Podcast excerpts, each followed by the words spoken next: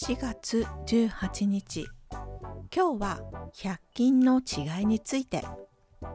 日本へ旅行に来るとき何かと利用するのが100均だと思います。本当に便利ですよね。スーツケースの重量を気にしながらわざわざ持ってこなくてもいいんです。100円でそこそこ使えるものが手に入るのが100均です。本当に便利ですよね。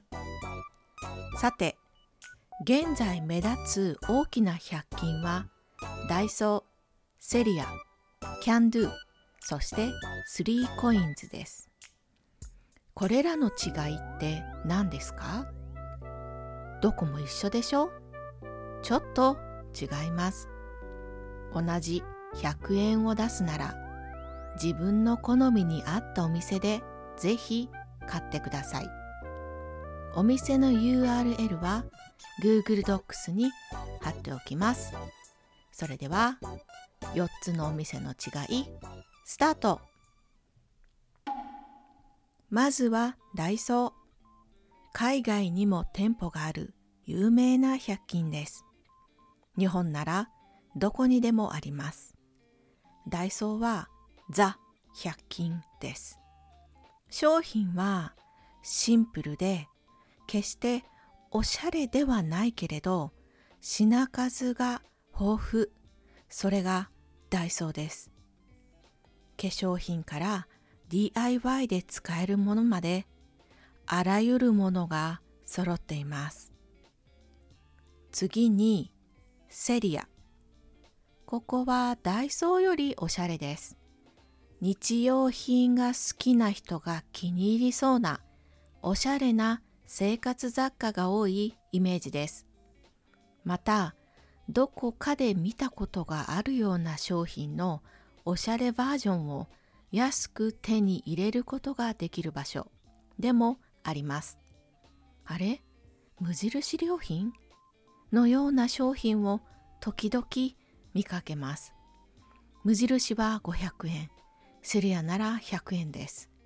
どちらを買うかはあなた次第。そして、キャンドゥ。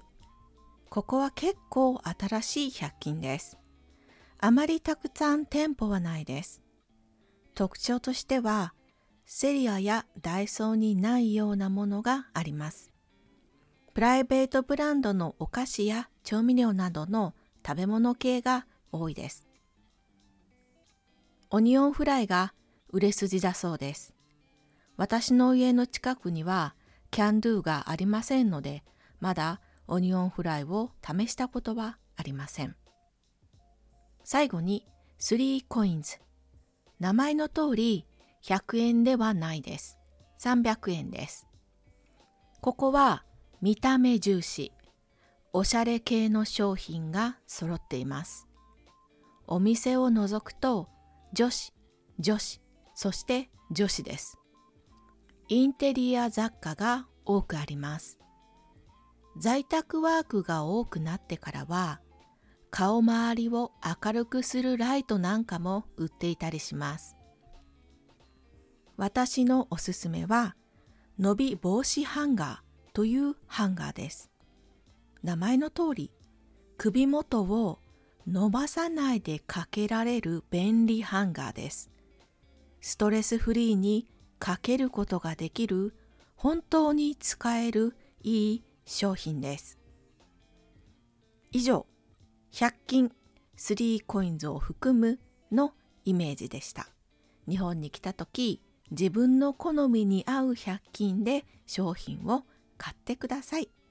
今日はここまで。終わり。